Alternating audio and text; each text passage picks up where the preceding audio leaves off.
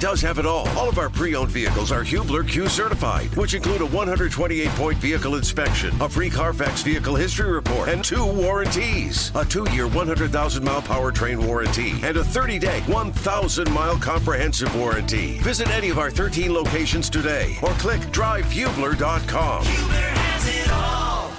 Honestly, I'd rather start U.S. Open with our next guest than go Saudi live action. Are you good with that? Cameron Smith. Cameron Smith. Mark, Jon Rahm, Jon Rahm's my pick. Jordan Spieth. Will Haskett, thoughts on that on that trio right there? Cameron Smith, Jordan Spieth, Jon Rahm coming up for our predictions at LACC this week. Uh, first of all, I just want to thank you for going in this direction because at the end of the last segment, I was like, "Oh, this is going to get really dark here to begin the nine o'clock hour." So I, I do appreciate us talking about actual sports. You know, it's interesting because you have, I would put Cameron Smith and Jordan Spieth kind of in the same bucket of type of player, and Jon Rahm in a kind of in his own bucket because he's such a good all-around player. And choosing between those two is really difficult right now because I don't really think we know what to expect from this week. I mean, the players have just barely seen the golf course. Even their sort of intel is kind of, I guess, asked a little bit or or sh- shrouded, I guess, by just a complete unknown.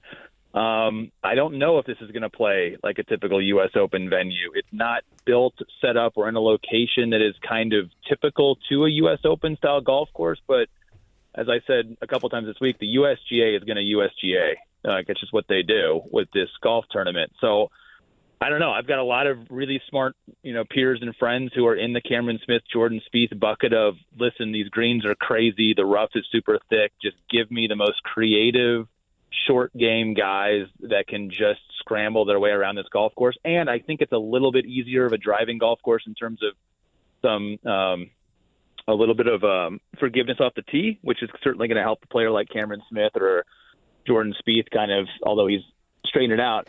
Whereas like Jon Rahm's the the prototypical if you built a U.S. Open type player in a factory, that's what it would look like. So the answer to your question is I honestly don't know. I, I really have. I'm, I'm hoping that by noon today, when I'm doing the midday show, that I'll have an idea of what type of player I like. But no one has a clue right now how this golf course is going to play. Yeah, 12 to 3 today. Will Haskett will be in here co hosting the midday show. To that point, Will, I think it's why I'm so fascinated by this week. I was fortunate to be at LA Country Club for the Walker Cup in 2017. It is one of the cooler properties that I've ever been on. Um, obviously, just the prime time aspect to it. I mean, you're going to have par threes this week play as short as 90 yards and as long as yep. 290 yards. It, like, it is such a unique venue. Uh, Golf Channel last night had Rory McIlroy kind of a one-on-one on the golf course, and Rory was like, "I have no idea if the winning score is going to be four over yep. or like six or eight under." Like, I just yep. think there's so much unknown. You then throw in the fact of it's our nation's open, it's on Father's Day weekend, it's in prime time. I'm really looking forward to the week, and probably some of the let's put LIV on the back burner contributes to that. Yeah, I mean, we're going to have a lot of conversation right this week. Um, you know, at the very front end about what's going on. Um, shout out to Jay Monahan, who had a medical condition yesterday, the commissioner of the PGA Tour. We don't have any details on that, but he's going to have to be out of the limelight, I think, for a little bit. So I think there's a lot of people that are certainly concerned about his well-being and, and just the stress and everything that has happened over the last couple of weeks. So we're going to obviously address a lot of those questions with golfers we haven't heard from in the last week, and then thankfully, I think move to a golf tournament that has so many question marks and so many great opportunities to be unique that it hopefully, like last Sunday at the Canadian Open, you know, gives us a reason to be distracted from all of the questions that are going to be unanswered that we have in the world of golf. But yeah, 75 years since Los Angeles had a U.S. Open you know, to have this venue sort of be a, an outlier in the sort of the rota, I guess you would say that the USGA is going to, and we're back to Pinehurst next year. I think you're going to see a lot of the Oakmonts and Winged Foots of the world sort of get into this. You know, every six, seven years we see them, and so to have a completely new venue from a U.S. Open standpoint, it was redone about what 10, 12 years ago you know the rolling terrain of it all, the prime time nature of it. It's going to feel different, but again, because we know it's going to feel different. I mean, it's a par 70 layout that's over 7,500 yards, and there are five par threes. So like when you start to add all up in your head, like it's a massively long golf course, but it's um, but it can play a little bit differently because the ball should chase. We don't anticipate a lot of you know rain out there in LA, and with the wind blowing, it could be a really unique challenge. Will to bring in a LIV question, and I, I almost apologize for that because I know that you've got to be, uh, you know, it's the world we live in. Yeah, I mean, in part my naivete on this, do we know yet, like the LIV tour? How much longer does that go on before this is all one big happy family again, or I, what exactly happens in that regard? It seems to me, and I will admit to the fact that I probably am far more of a helicopter observer on this, obviously, than you, and certainly of Kevin. But it, it, from from that perspective, it seems to me like this announcement was made of like, hey, guess what? Like we're all going to be one, and then there was never any follow up of exactly what or when that was defined, or how well, that was defined.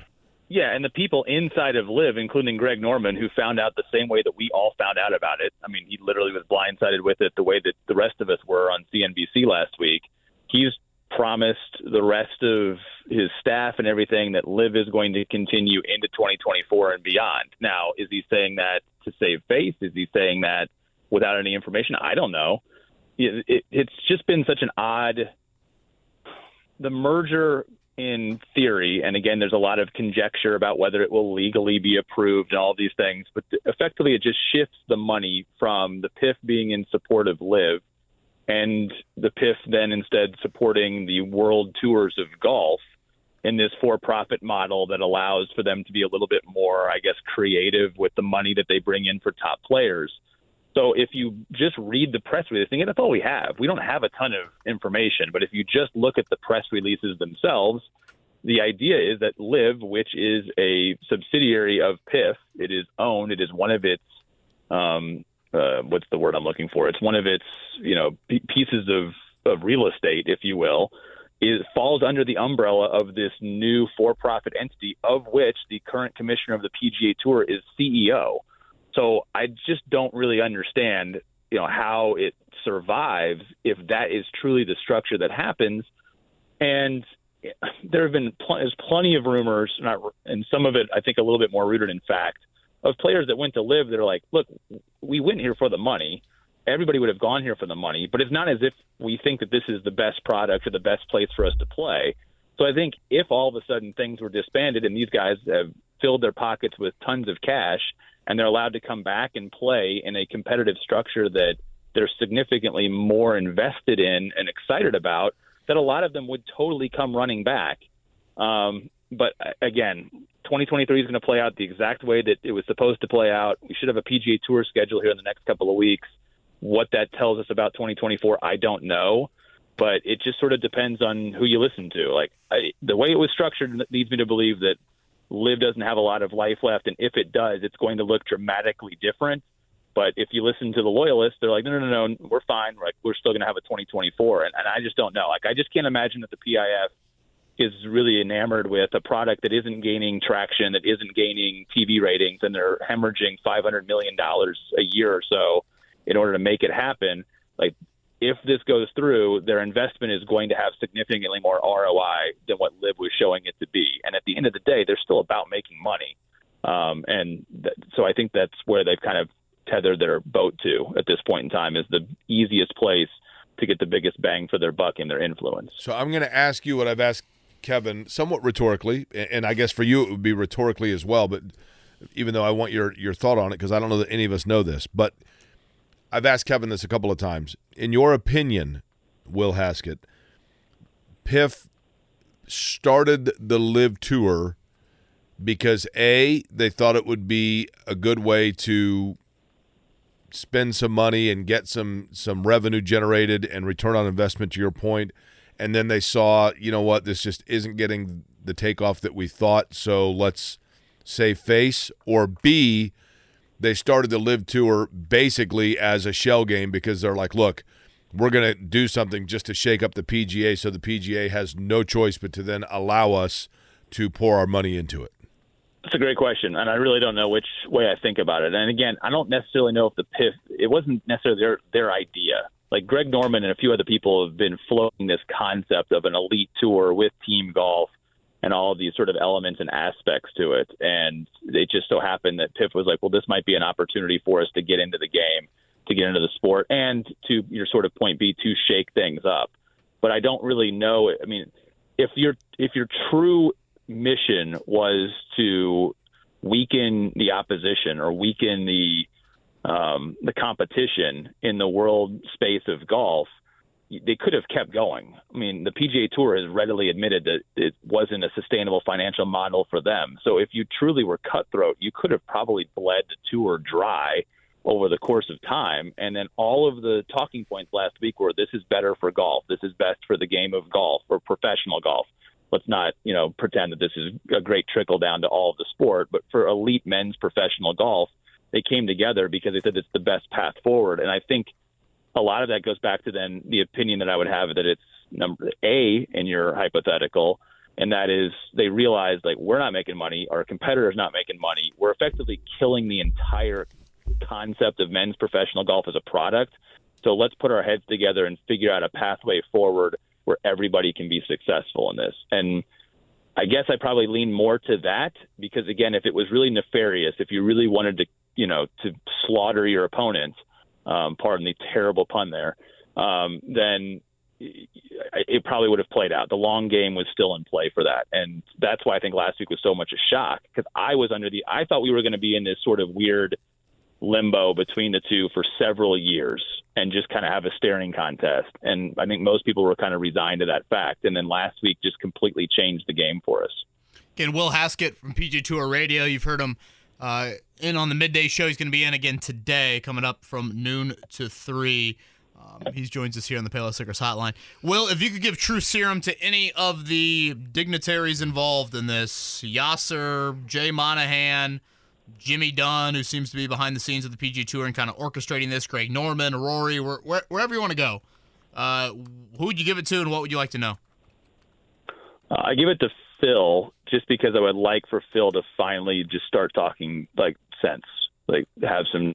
Like, I mean, so this is me kind of he, avoiding. He has talked a lot of sense. C E N T S. dollars, yeah. Mm-hmm. Yeah, this is this is me sort of avoiding an awkward question, I guess, for me in terms of some of those key players. But I think a person who was at who probably had as much market share and opportunity to influence in a positive way the world of golf prior to this whole scenario was Phil who has spewed a ton of lies in this situation and now is kind of on a weird victory tour of like, I told you this is what was going to happen, which I don't really. know. I mean, I would just, I would love to just hear him actually speak the truth about his life, his needs, his wants, what he thinks about professional golf. Because I think so much of it has been um, complete hogwash to sort of save face and and all of this. And he's a I think he's a shell of himself in terms of his public um, legacy and and all of that. So yeah, I would more to sort of be like, man, I would love to have a positive influence, Phil Mickelson, in the world of golf for the next 20 years. I would love to inject him with some truth serum. Who do you think is running the show? Well, I mean, is it still the PGA Tour Policy Board, or do you view it as Yasser and the Public Invest- Investment Fund have the money? They're running it, and at some point they're going to pick and choose who they want on said policy board. It doesn't. I mean, as of right now, we're talking about two entities. Last week's announcement was the creation of a separate entity, and the PGA Tour is still doing business as usual. Now, how that business model is funded from the for-profit entity, and then what the say goes in, I don't know. But on the surface, uh, if I'm taking everything that I heard that we heard last week at surface level as verbatim, then the tour came out in still great control of its own product.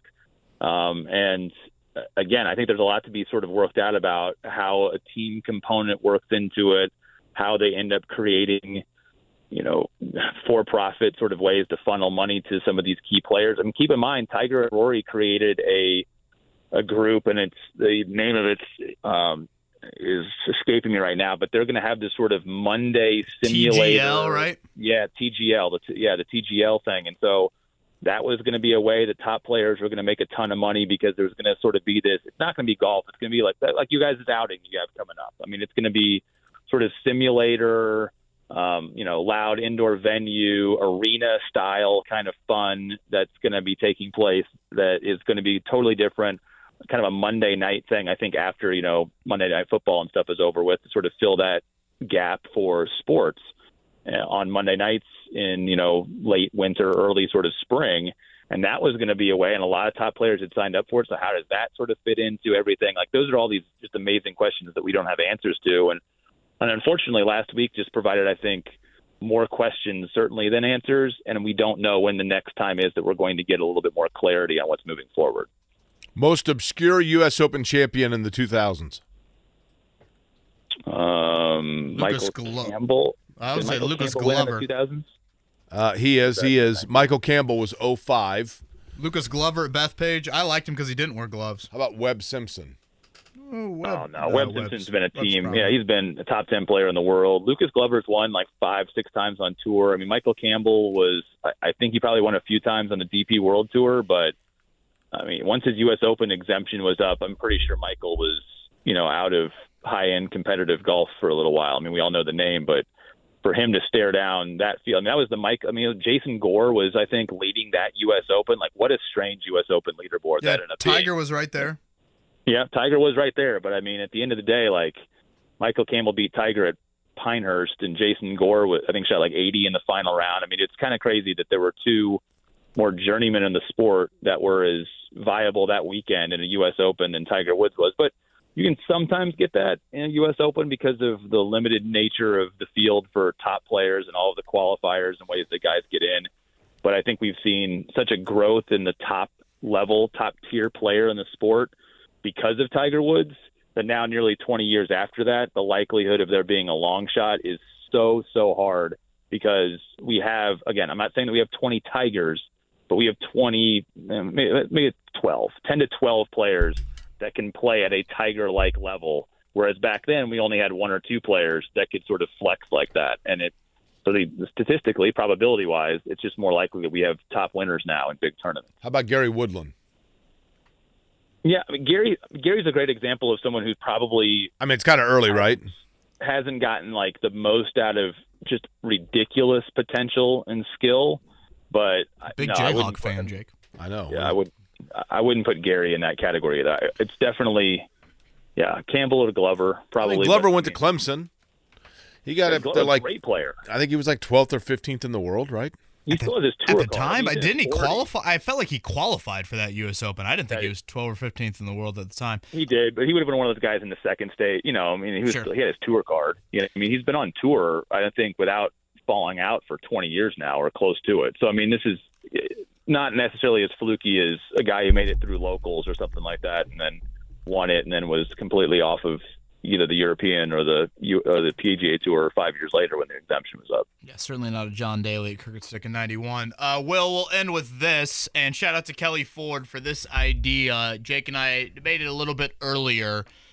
Um, your overall thoughts on, in five years, Commissioner of the PJ Tour, Tiger Woods?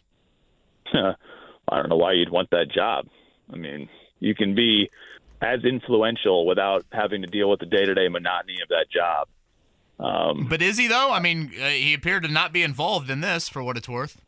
Yeah, well, I mean, I think I think that his opinion certainly matters, and he doesn't need to be in a nine to five job with all of the minutia that comes with that for him to still be able to flex a little bit of influence. And um, again, I think some of the top players have done a pretty good job over the last week of just expressing, like, yes, we were shocked, but we need to gather all of the information and then formulate our opinion from there. And we have not heard from Tiger. Uh, but I'll be, I'll be, we'll be very curious when we do hear from Tiger about what he has to say about everything. But no, I mean, there's, there's no way with his life and all the money that he's made and all the things that he wants to do that he would spend his time.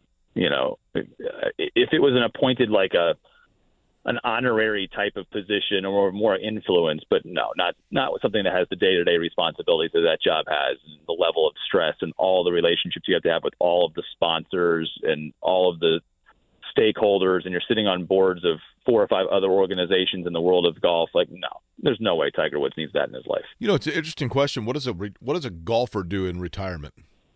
Right? Golf? They play golf. Yeah, they play golf. I, you don't think that they just think like, okay, I'm tired of this. I, I mean, I guess I'm saying if if you were a golfer and you're like, I- I'm tired of playing golf, what what what do you do? Let's go pickleball. Yeah, that's possible. Pickleball, by the way, my prediction on this. The, the the gym that I go to, I think I mentioned this the other day. They they got rid of the basketball courts to put in pickleball, which is cool. I get it. Pickleball's fun. I got nothing against it. But now they are putting back in potentially a basketball court in replacement of where the racquetball courts were because no one plays racquetball anymore. I'm like, that's funny. I remember when racquetball was the fastest growing sport in 1980, right? Man, live right, baby, right off of Benford. I remember the racquetball games were crazy over there back in the neighborhood. Yeah, and like no one plays Live it right. anymore. What an iconic spot there. It is, yeah. Uh, Will, we'll be listening noon to three today. You've got two and a half hours to get your pick in. All right. I got some ideas. We'll see if it comes true or not. Thanks, Will. See you guys.